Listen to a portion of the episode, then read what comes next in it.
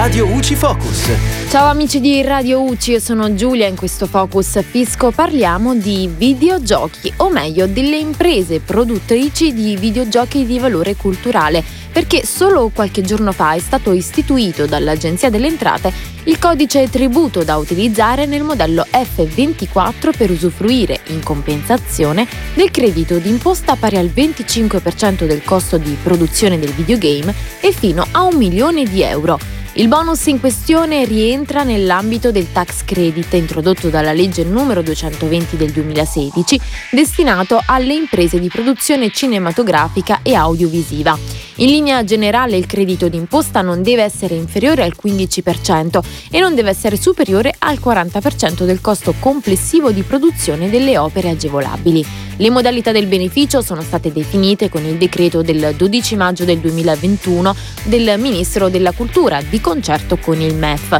La Direzione Generale Cinema e Audiovisivo comunica telematicamente all'Agenzia delle Entrate entro il 5 di ogni mese i dati delle imprese a cui è stato riconosciuto il credito d'imposta, con i relativi importi e le eventuali variazioni, revoche cessioni intervenute o accettate nello stesso mese. Ogni beneficiario può visualizzare l'ammontare del credito credito utilizzabile in compensazione tramite il proprio cassetto fiscale nell'area riservata del sito dell'Agenzia delle Entrate. Quest'ultima, tramite la risoluzione numero 26 dell'8 giugno, ha dunque istituito il codice tributo 6977 denominato credito d'imposta a favore delle imprese di produzione dei videogiochi, articolo 15 della legge 14 novembre 2016 numero 220, che trova posto nella sezione erario del modello F24, nella colonna importi a credito compensati.